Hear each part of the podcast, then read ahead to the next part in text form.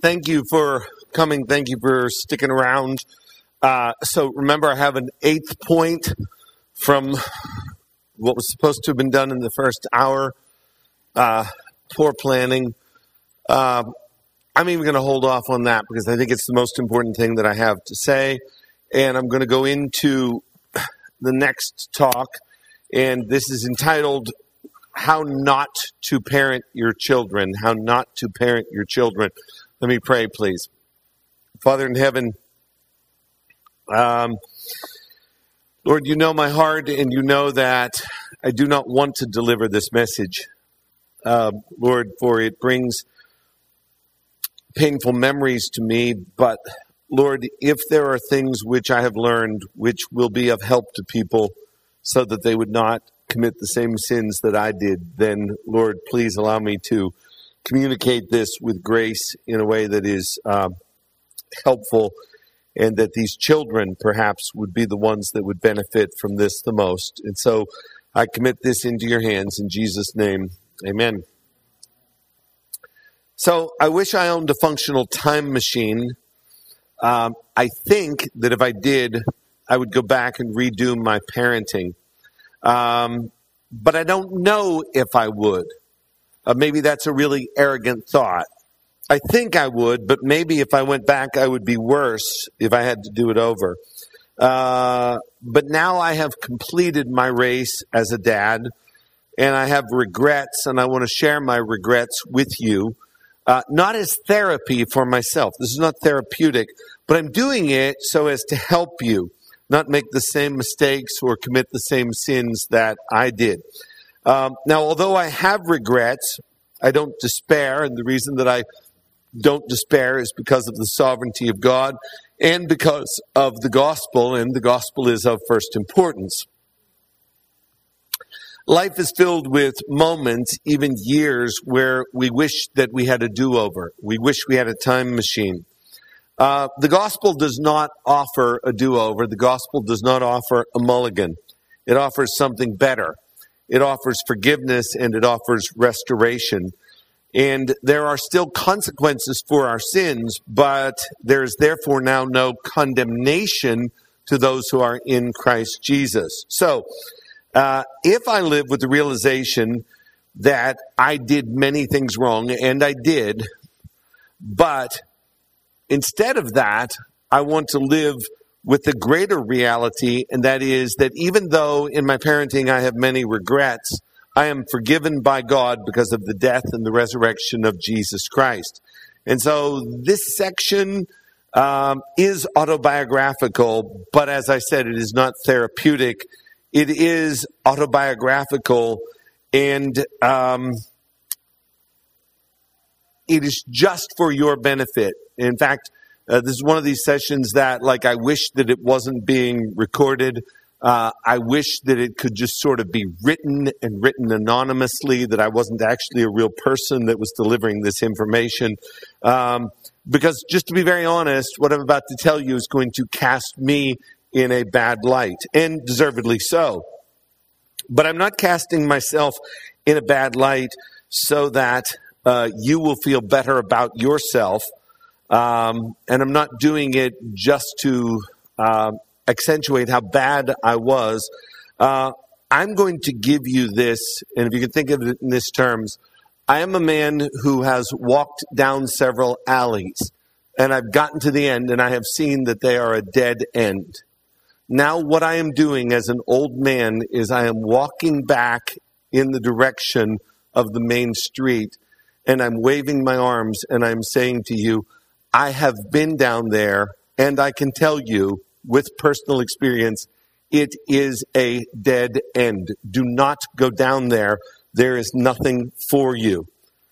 So, for the sake of the gospel, for the sake of the church, for the sake of your children, in the following eight ways, do not follow my example. Number one, first and foremost, anger. Anger. I've quoted this verse, I know twice already, and I might quote it a few more times before we go, and that is James 1:20, and that is that the wrath of man does not produce the righteousness of God. You know, when you have an angry parent, there are a lot of excuses that can be made for why the parent is angry with their kids. Uh, they don't listen because they don't listen when I am calm, therefore I have to raise my voice in order to get their attention. Or I want to communicate to them the seriousness of obedience, and the only way that I can do that is to express volume and anger. Or we want to punctuate the need for respect. And unless there is some sort of anger or displeasure, they're not going to see this. Or I work hard and my nerves are worn out and they should know that my no- nerves are worn out. They shouldn't press me. It's not my fault. It's their fault. Or the kid doesn't know when to let up. He just presses and presses and he drives me to the boiling point. Or I was raised in a house where that's what parents did. The only example that I had is that the dad would yell and throw things and blow up violently, hit me.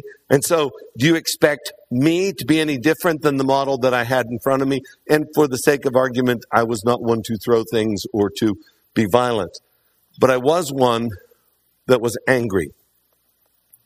Another one is this I'm the king of the castle. I'm the boss. And I will run my house as I please. And if I want to blow up, well, that's perfectly fine because I am the Lord of this house. You see, deep down, I love my children, but an occasional eruption, well, that's to be expected because I'm only human and my kids know that I love them. And after all, here's the worst excuse Jesus got angry in the temple well, I'm just being emotional like Jesus. And there are other excuses that we use to justify our anger. The fact is, it is ungodly and it is not how our Heavenly Father deals with us. Turn please to Psalm 103, favorite of all my Psalms, of all the Psalms, Psalm 103.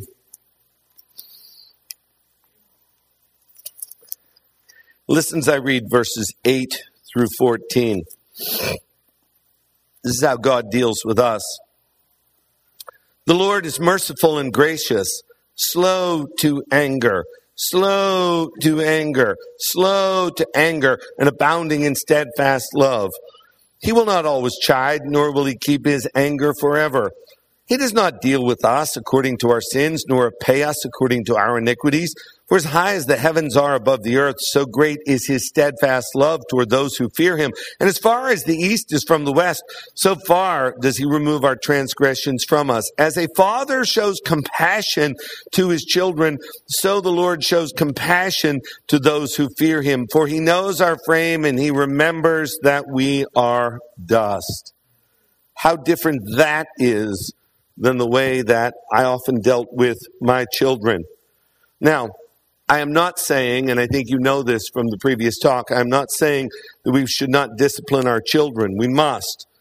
But when it is done in violence or anger, and I never did violence, thankfully, but I did it in anger, and when there is volume and when it is out of control, it is quite frankly sin. It's ungodly and it does not produce righteousness. But here's what it does produce it produces a, a, horrible example which is going to be repeated in the next generation. It produces bitterness, it re- produces resentment, and it is ungodly. So, I've spoken to you about spanking. Uh, let me tell you what I myself had to do as recently as three years ago. I've been in the ministry since 1984. And so I'm not proud to say this, but three years ago in 2019, I had to go and see a biblical counselor uh, who would help me with my anger problem. And when you say anger problem, it makes it sound so innocuous. It, it, it, at its very heart, it is pride. At its very heart, it is sin. It is putrefying to God. I, I, hope I'm not using euphemistic words to make it sound like, well, it was just sort of a, a genetic trait or something like that. No, it was, it was sin. But I want to tell you that Pastor Mike Moultrie really helped me when he counseled me and helped me through some of my, some of my issues. And another thing that was so helpful to me in this, as I said earlier, was understanding the um, gospel of Jesus Christ and understanding God's mercy to me. The gospel is of first importance. James 2:13, judgment is without mercy to the one who shows no mercy. And so I just want to say that in my times that I spent with my children, and we're going back 31 years now, I have a grand total of zero times that I lost my temper with my kids that I can look back and feel good about it today. And so I would say to you, speak to your spouse, talk to your children, uh, learn from them and ask them if they perceive you to be an angry person. Learn from them, evaluate, be accountable, and I would say if you have a problem, you do need to go get counseling. You do need to get help. If it's you, seek forgiveness without excuses and repent. And so here I am. I'm walking down this alleyway. I am an angry man. I am bossing my kids around. And now my race is run. My kids are raised. And I'm walking back in the opposite direction saying, brothers and sisters, there is nothing down there but sadness and sorrow, and it does not produce the righteousness that God desires. Number two, and closely related, I deeply, deeply regret my sin of competitiveness. Uh, that is a euphemism for sinful pride. And that is, I always felt and I always modeled in front of my children that you have to win.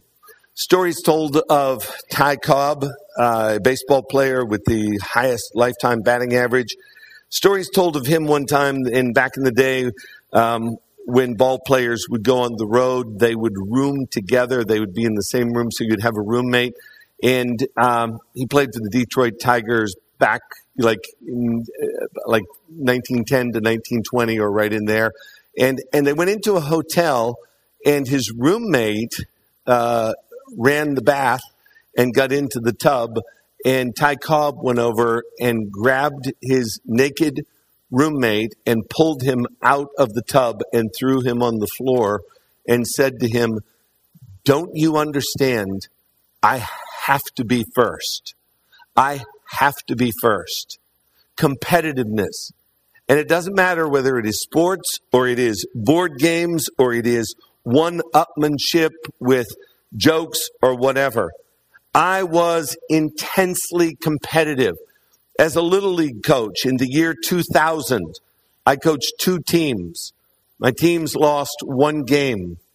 In the year 2001, we lost one game. In the year 2002, we lost one game. Do you know that to this day, I can replay those three losses in three years in my mind? That's how competitive I was. The commissioner of the league would stand up and say, Now, coaches, listen, we're just out here to have fun, so just make sure your kids are having fun. And I would sit there and I would nod my head, and then I would pull my kids aside and I would say, Our goal is to have fun. And let me tell you something we are not going to have any fun unless we win. And that is how it works. I used to have a little kid on my team named Patrick O'Donohue. He was a short, Irish, imagine that kid. Short to begin with, and in the late innings, if we were losing, I would say, squat, Patrick, squat. And he was about this tall. And so what I would get him to do is to squat down as low to the ground as he possibly could so that he literally had no strike zone whatsoever. So that at age eight, he could work out a walk and we could get a run if we needed it. I would do anything I could to win. Finally, it all hit a horrible boiling point three years ago at youth camp when there was a game being played and the gentleman officiating the game. Um, I mean, it's another sermon for another day, but quite frankly, he was incompetent. He was wrong. But that's not, I'm not here to, to get worked up about that. But the fact that I expressed that discontent that's what finally led me to go to a biblical counselor and say, I need help. I need help. You see, winning is not bad, but being obsessed with winning in a prideful way is both contagious and consuming. I'm not a psychologist, uh, but I know that competitiveness really at the end of the day is nothing more than pride. And again, it doesn't have to be sports. It can be board games. It can be anything. My son Parker's two oldest children, Scarlett and Haddon, uh, Haddon came to me uh, at age six and said, I lost a tooth. And Scarlett, age five, jumped right in and said, and I've lost two teeth. Uh, it's, it, I think by nature, we are wanting to one up people. And if I had to do over again, I would say we wouldn't have to win all the time. I would be much more content to actually have fun and take a loss. So here I am, this old man who's walked down this alley, always trying to win, always trying to be first at everything.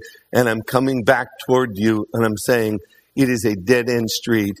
You will have regrets if competitiveness is a part of your makeup.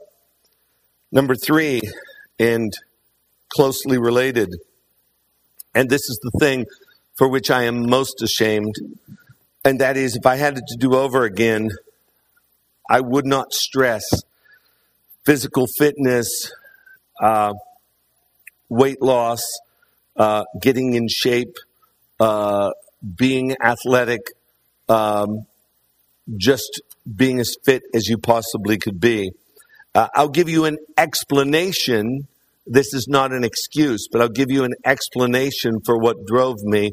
Uh, from the time that I was in the fifth grade until the 12th grade, I was a wrestler, and as a wrestler, we would have to cut weight. Now, if, if you've never wrestled, you've never cut weight, it's, it's a very grueling process. And so you would have to do things like sleep in a rubber suit, or you would sit in class with a milk carton and you would spit into the milk carton to lose weight, or you would stand in the shower uh, when it was hot and just jump up and down so as to sweat and lose weight. You, it, was, it was a very unhealthy way to live. But in order to make weight, uh, this is the way I lived from the time that I was in the fifth grade to the 12th grade. You were always doing that. As a, as a, a foolish father, uh, I tried to, in many ways, run my home as though everyone were a wrestler. Uh, in many years, I've cried many bitter tears for the demands that I placed on my children, making them run laps around the block. Uh, I'm extremely ashamed of myself. Um, and I just want to say that if I could do it again, uh, I would want our kids to eat healthy. I would want them to exercise. But the demands that I made upon them, uh, it makes me very sad today. And so I'd give the world and everything in it if I could turn back the clock 20 years and I could have a balanced, healthy approach to exercise and diet. And I would not put the undue pressure on my children uh, to cut weight like a wrestler. Um, and this is, I believe, where I need the grace of Jesus Christ the most. I'm very hesitant to share this with you. I'm not really happy about the fact that this is being recorded. I'm not proud of this, but I, I, I sure would want to spare any parent in this room uh, from going through the hell and the horror uh, that I put my kids through in putting undue pressure on them in this way. Number four, if I had life to do over again, I would have traveled less without my family. Maybe I would have traveled less, period. But I'm not just talking about overnight trips, um, like going to Jamaica or going different places and preaching, but I'm also talking about local outings, like going to a Mets game by myself, or going to movies by myself, or even going and hanging out with my friends. Um, my wife's parents live in Georgia, and uh, my wife is an only child. And I am so glad that my children got to spend time with their grandparents. But you know, they would spend a couple of weeks there every summer. If I had it to do over again, I would either go with them or I would send them for less time. Um, and and I alluded to this in my talk earlier. I really wish uh, that I had taken more time with my children growing up. I really wish that I had had had spent more time in the house and less time out and about doing things. Um, I treasure every memory and every moment that I have with my children. I cannot say the same about these other things that I did, things that I did by myself or things that I did when I was away from them. I know that there are times when I would have to work and I would have to go places, but, but, but time away from the family was never time well spent. And so, thankfully, there were times and places when I could take my children along with me, and that was, that was wonderful. But as I quoted earlier from Psalm 90:12, teach us to number our days that we may get a heart of wisdom. Uh, I look back maybe at time spent away from my kids as wasted time. Let me go back to my father for just a moment. Um, so, in the 1950s, and this is before I was born, my parents started having children in 1946. My brother was born in 1953. I have another sister who was born in 1950. My parents did not have very much money, and so what my father would do is he would travel different places to to get a job. Um, there was one period in my dad's life where the family was living in Western Pennsylvania. This is before I was born, and he was working in Huntington, Long Island, in a radio station. And a guy said to him one day, he said, "Moore, you're amazing." You have this family back in Pennsylvania, and yet you spend all your time here and you only go home like once a month for a few days. How do you do it? It's, it's, I, I mean, you're, you're, you're, you're amazing. And my dad said, doesn't bother me a bit.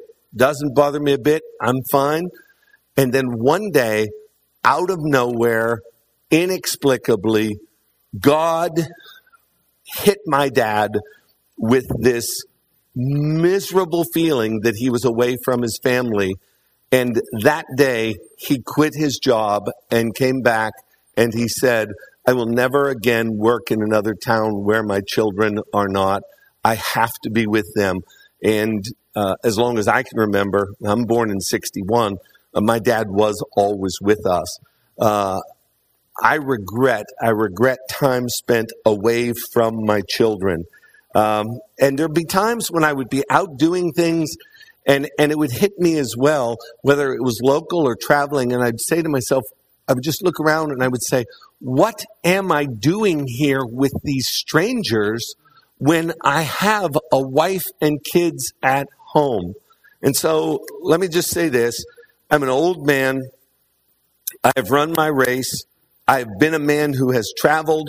I've been a man who has gone out and done things and and I've gotten to the end of that alley and now I am walking back and I'm waving my arms and I'm saying moms and dads don't go down there. There is nothing there. It is a dead end street. Spend as much time with your children as you possibly can. Number 5 as I look back I'm grieved with my outward displays of idolatry, especially as it relates to sports. Uh, the reason I'm grieved primarily is because God is better and, and a hot pursuit of Him brings happiness and He is worthy and He deserves our heart affection. But I'm also living in regret right now because idolatry is both uh, contagious and it is disappointing. Um, my kids have the same wicked heart that I have. And I wish that I could go back and I wish that I could treat sports in a different way. Um, I don't want them to be bent on the idolatry of sports.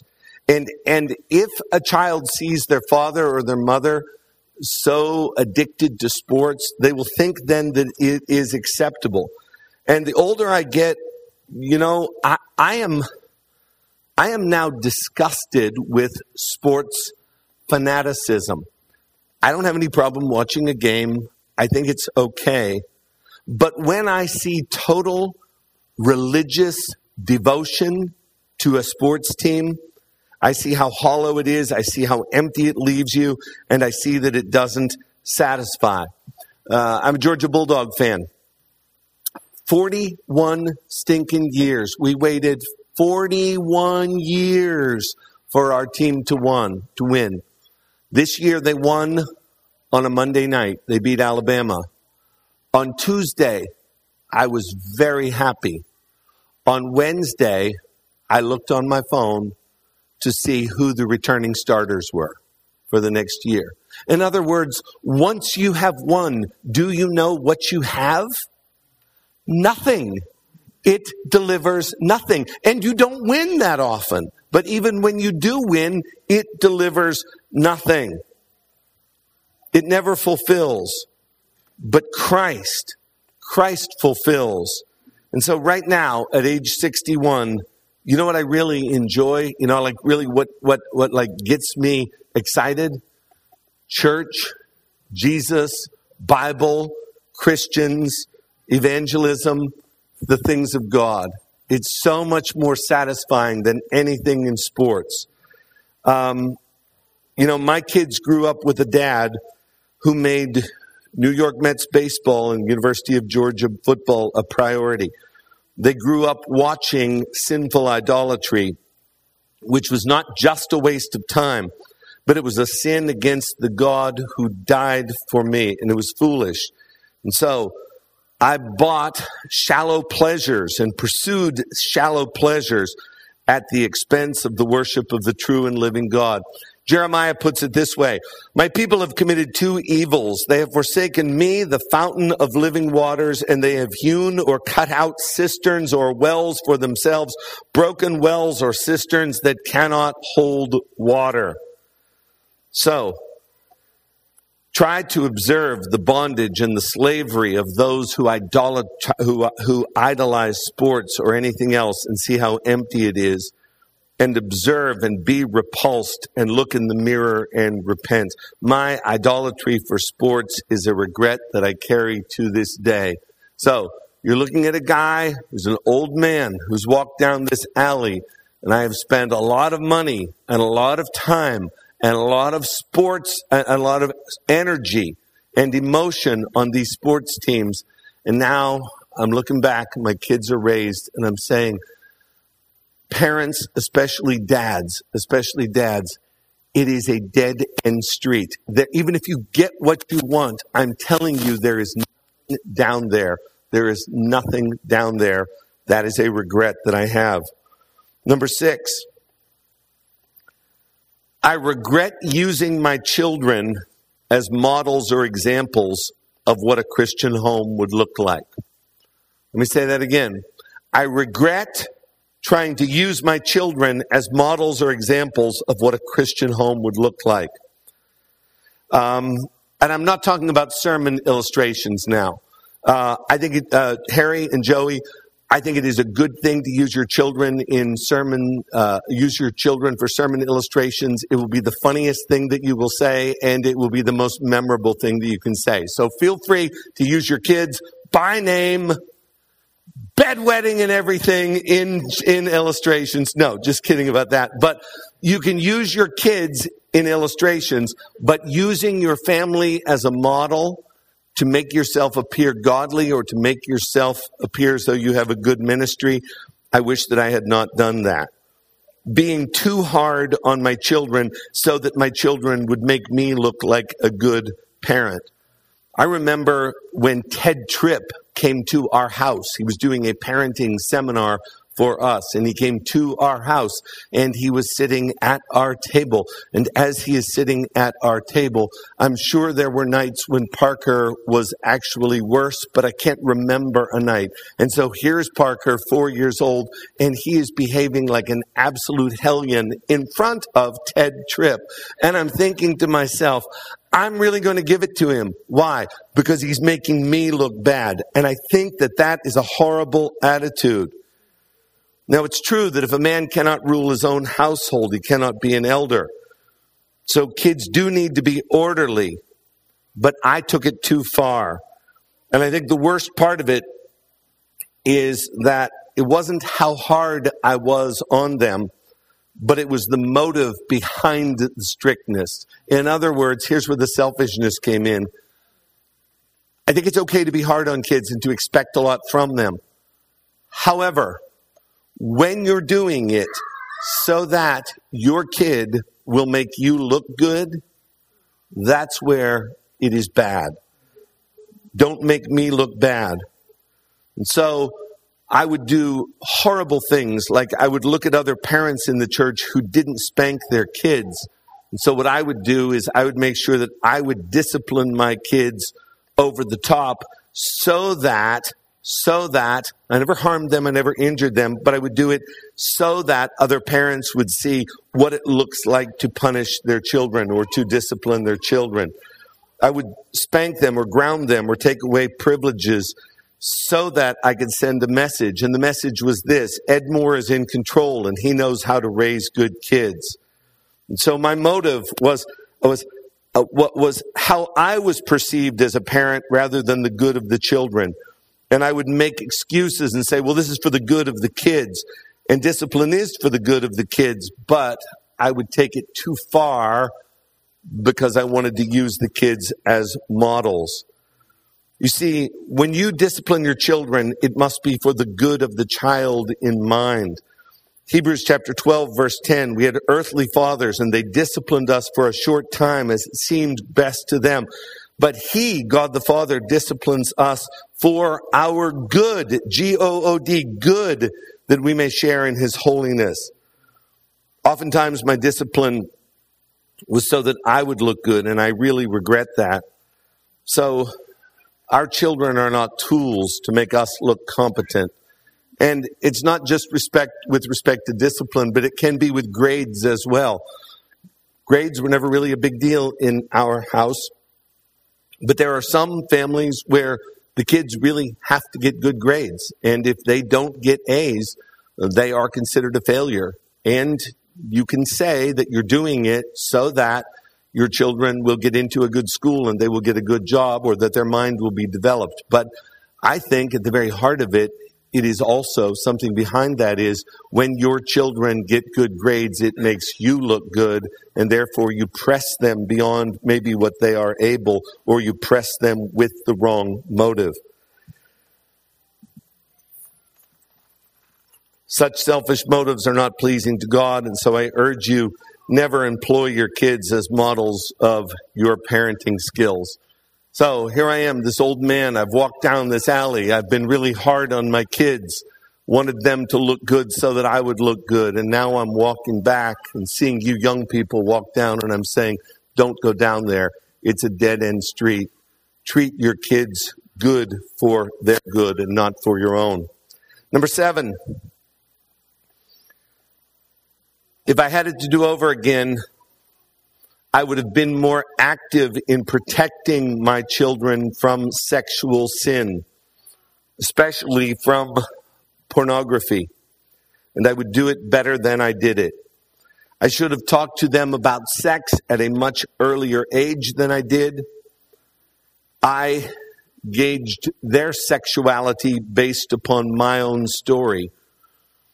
You see, if I wanted to look at naked women, when I developed an interest in that, I would walk down to Matthew's bookstore and I would run over to the magazine stand real quick and I would pull something down and I would look at it until the clerk behind the counter would scream at me and say, Eddie Moore, get out of here. And that was pretty much, not that that was in any way innocent. It, it was, it was horrible, but, but, but a tiny glimpse of, of, of someone that didn't have their clothes on is the only thing that I could ever catch. Now, I don't have to tell you what they have access to now. Well, I in my mind was living as though the sexuality of my children was not developing at the, that it was developing at the same rate that mine was. See, a kid that's born in 1961 is going to have been exposed to far less than a kid who's born in the year 1993 or 1991 or 1997 or the year 2000. And your children have been born after that. And what they are being exposed to, if you can believe it or not, is even worse and more prolific than what you had. And so you need to be more proactive in protecting your children against this thing which can hurt them so badly. Can hurt them so badly. I was naive. And in many ways, by the time I was able to address it, it was too late. Um, and so I would just say this. I would just say this. Uh, if you're thinking that it might be time to start addressing it with your kids, you're probably too late already. Because I want to tell you that, and pornography is just not for boys. It destroys the brain. It re- destroys relationship, it fries the soul, and and and more than that, it is stopping your children from having the joy of the Lord and from feeling the smile of His presence. In fact, I'd go so far as to say that the number one sin that I, as a pastor, am dealing with now with young people in my life, in my church, is that of pornography. So I would say it this way, and again, you get tired of me saying it, but here I am. I'm an old man. I've run my race, and I've been very lax and just sort of naive walking down the street, not really paying attention to it. And I get to the end of the alley and I see how putrefying and how ugly it is and how destructive it is. And I'm coming back toward you and I'm saying, please, for the good of your children, please, for the advancement of the gospel, please, for their joy, be maniacally proactive in protecting them from the horrors of sexual sin. And number eight, I deeply regret not being more holy myself. This is the thing that I think saddens me the most. Too much compromise, too much media, too loose a tongue, not enough intentional accountability, too many movies which were blatantly sinful too much exposure to worldliness. Too much exposure to things which were ungodly. I, you know, we're talking about this football thing. Two weeks ago, I went uh, to the Georgia Tennessee football game it is not a joyful experience for a Christian. Uh, not because of the idolatry, but it is not a joyful ex- experience for a Christian simply because of the way that the females dress when they go to the games. It wars on your soul. When I think of all the football games that I took my kids to and all of the places that I took them to, concerts and things like that, it, it just makes me really sad now that I was so loose when it came to worldliness because sin makes you sad and sin makes you stupid. See, I was raised as a legalist. When I say a legalist, I was raised in a fundamentalist home where we were not allowed to go to movies, um, we were not allowed to go to dances. And, and what I did is, as the pendulum was over here, I let it swing all the way in the opposite direction. And there was such liberty in our home. And in an overreaction against legalism, I believe I exposed my kids to way too much worldliness. And I regret it today.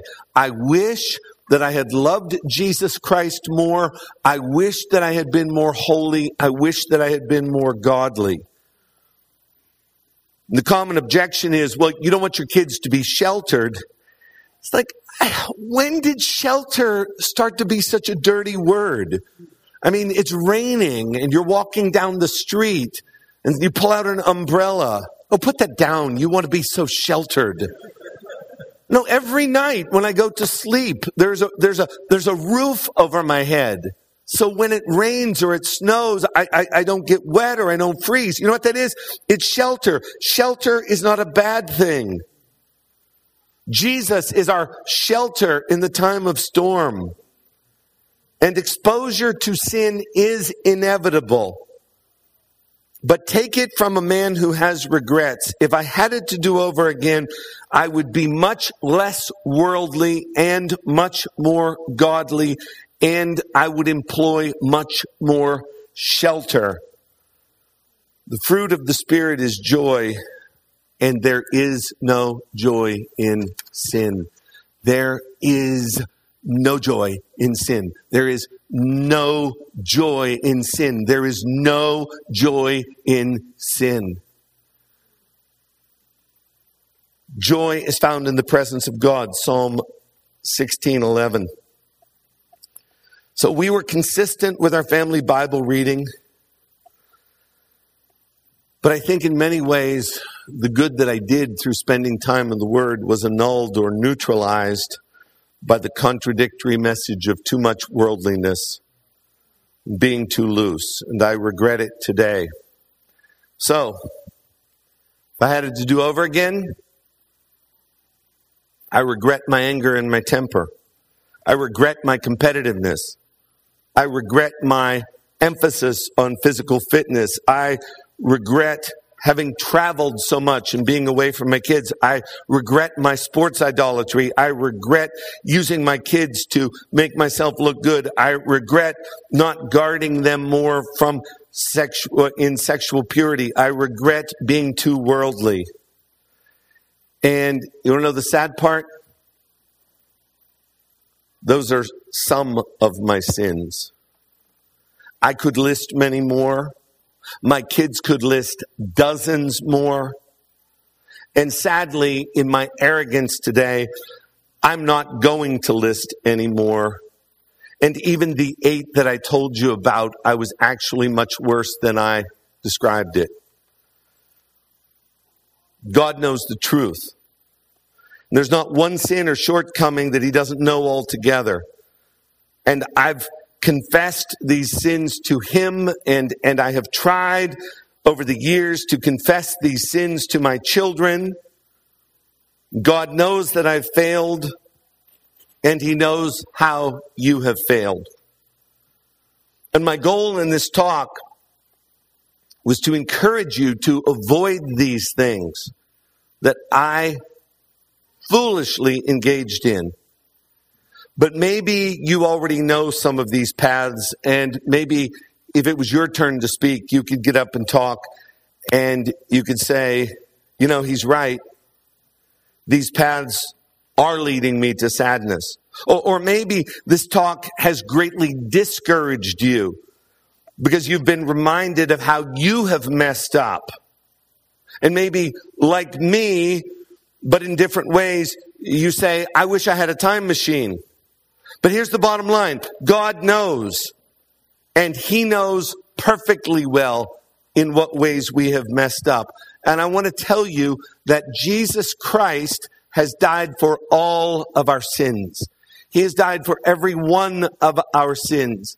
And so I can stand before you today in many ways as a failure who has done a poor job, not just eight ways, but 800 ways. But I can also stand in front of you today and say, you cannot condemn me, for there is no condemnation to those who are in Christ Jesus. For my standing before God is not based upon how good of a father I was, but my standing before God is based upon the fact that Jesus Christ, the righteous one, lived in my place and that he took away my sins and he died for all of them and he forgives me and he loves me. See, this is not the bottom line. The bottom line is that there is restoration and that there is joy in the gospel and that if we confess our sins, he is faithful and just to forgive us our sins and to cleanse us from all unrighteousness. So you're standing in front of us and saying, you made all of these um, uh, mistakes and you committed all these sins and no, so there's no big deal. Yeah, it really is a big deal. And a lot of people were hurt by it. But I'm doing this. I'm walking in your direction saying, please, please don't go down there. I'm doing it for your benefit and for the benefit of your children. I'm not doing it for the benefit of my reputation. I'm okay. The blood of Jesus Christ cleanses me from all sin. Peter was a man who stood beside a little girl at a fire and said, May I be damned if I ever so much as knew that man. And a few days later, Jesus said to him, Peter, do you love me? Oh, Lord, you know all things. Peter, feed my sheep. I've had to go to my kids and probably for the rest of my life, as things come to mind, I will continue to have to go to my kids and say, Hey, remember when? Oh my, please forgive me. Yes, I have regrets.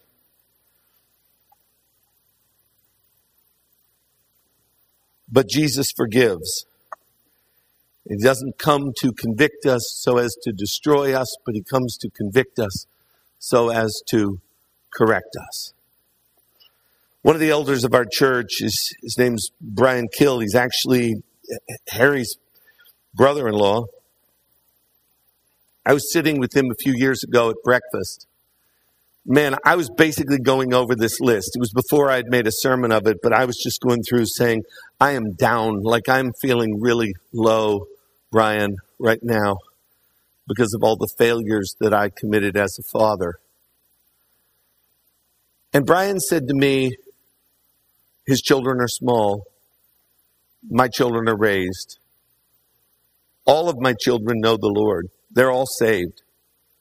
My son Charlie's sitting back there. He's listening to this. I mean, it's it's embarrassing to say, but honestly, he could get up and he could he could quadruple this talk about bad things that I've done. He's much better husband and a much better father than I am. And but but he could listen to this. But but I regret things that I that I did and harshness that I had with him. And, and, and you feel it later on. You, you, you feel it. And I was feeling it. And I was saying to Brian, I, I'm feeling this, this, this sorrow in my heart. And Brian said to me, you know, is 20 years from now, you could guarantee me that all five of my children loved and knew the Lord I don't think anything else would matter. That's Korean for shut up. Just, just shut up. Quit your complaining. In the midst of my failure, God has been gracious to redeem my children and so, although I stand before you with regrets, more so, I stand with you before you with rejoicing, knowing that my God has forgiven me and knowing that God has saved my children. And so, we come now to point number eight. Remember, we started this at 9:15 this morning. Point number eight. And I think this worked out at least nicely in terms of the theme.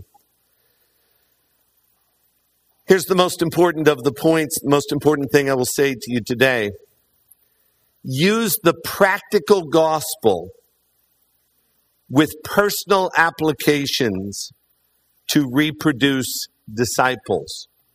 Use the practical gospel with personal applications to reproduce the gospel. In other words, show your kids how the grace of God works and how you yourself need the grace of God, teach them how to use the gospel because they're going to need it when you're dead and gone.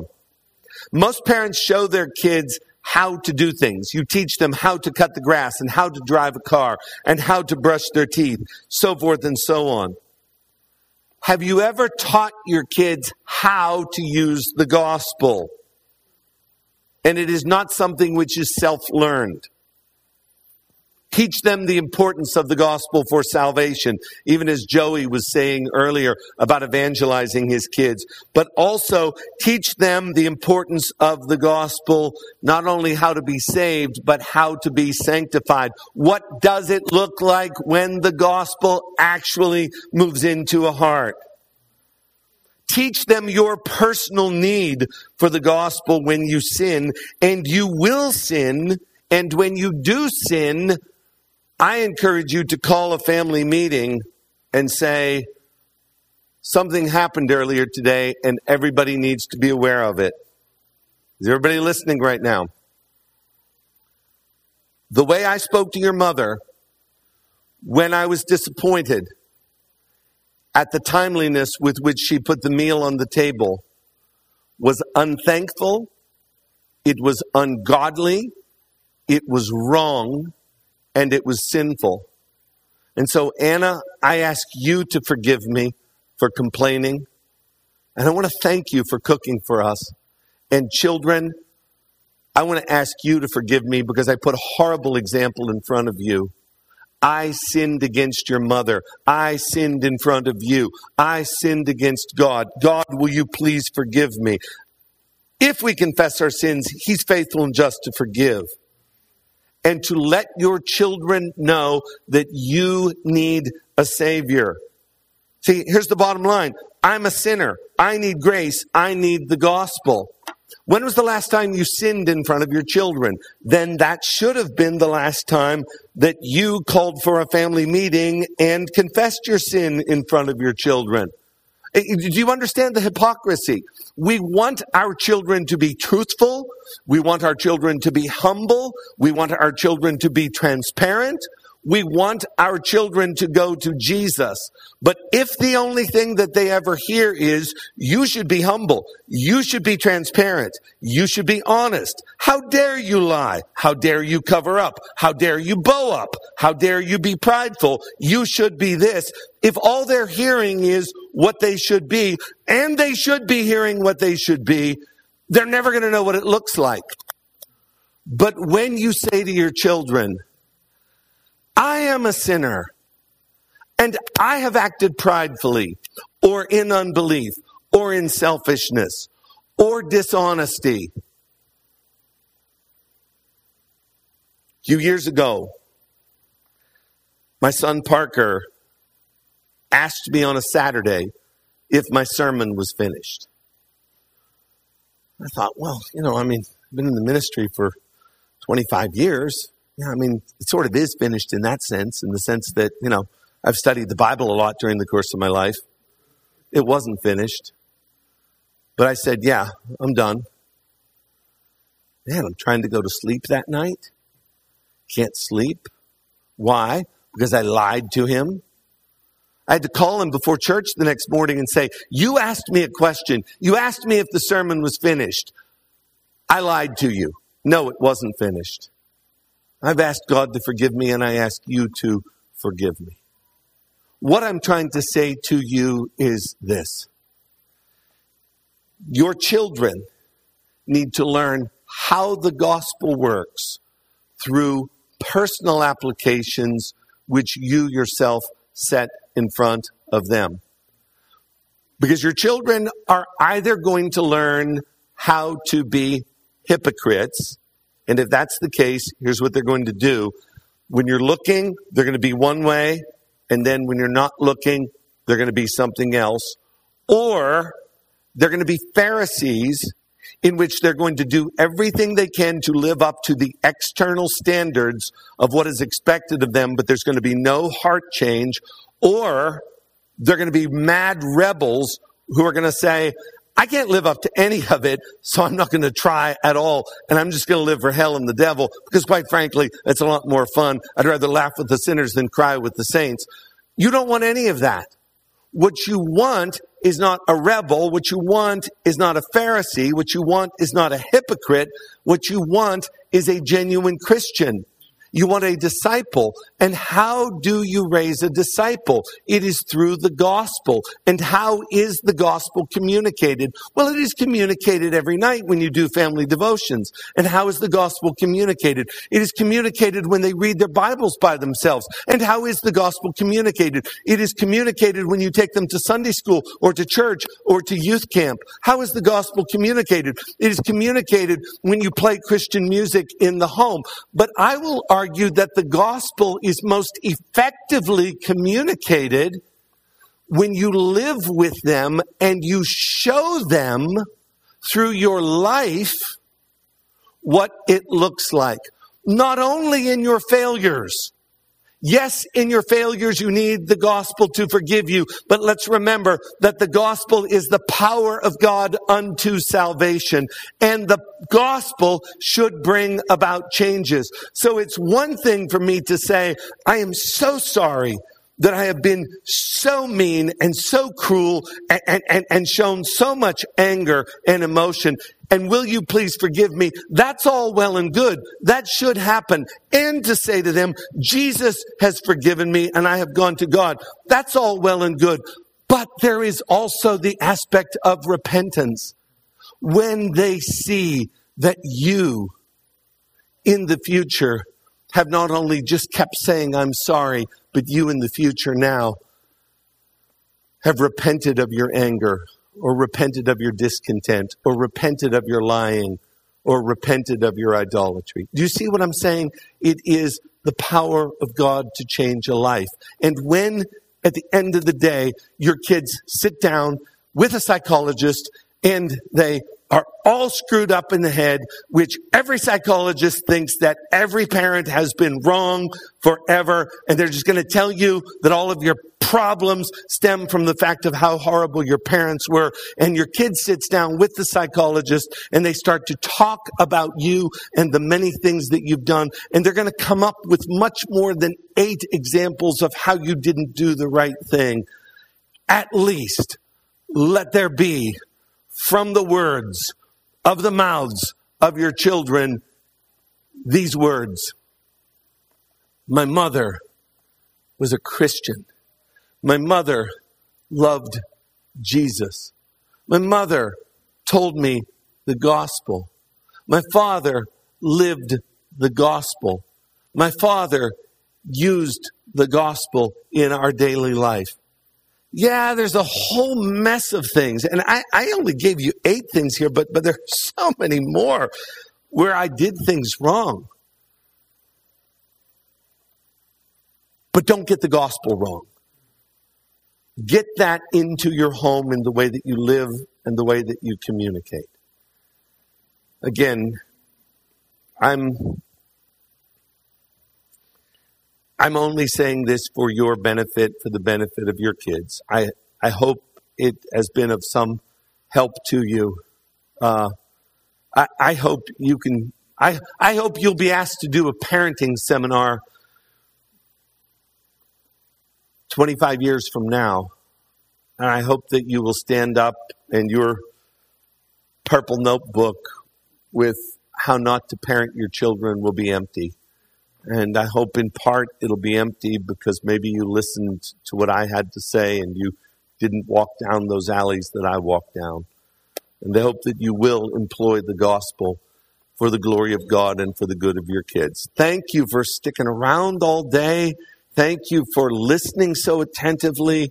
Thank you for investing in your children. I'm so humbled and honored that you would even stick around to, to hear all of this. I hope perhaps maybe you were helped by it in some way. Remember the goal at the beginning of the morning? If you would just take one thing, just take one thing, apply it, and then that'd be, that'd be enough. Uh, Father in heaven, thank you for allowing us today to spend time in your word and to think about our responsibilities. I pray that we would take them seriously. And I pray that by the power of your Spirit, we would Lord, serve these precious gifts that you have given to us well. Pray, Lord, for single people in the room today, Lord, who are desirous to be married. I pray, Lord, that if it be your will, uh, that you would please bring a helper for them. Lord, I pray for couples in the room, perhaps that have not been able to have children yet, but wish to. Lord, I pray that you would hear their prayer and that you would grant them these blessings. Lord, for those of us who do have children, cause us, Lord, please, to do uh, for your glory and for their good our best by grace. In Jesus' name, amen.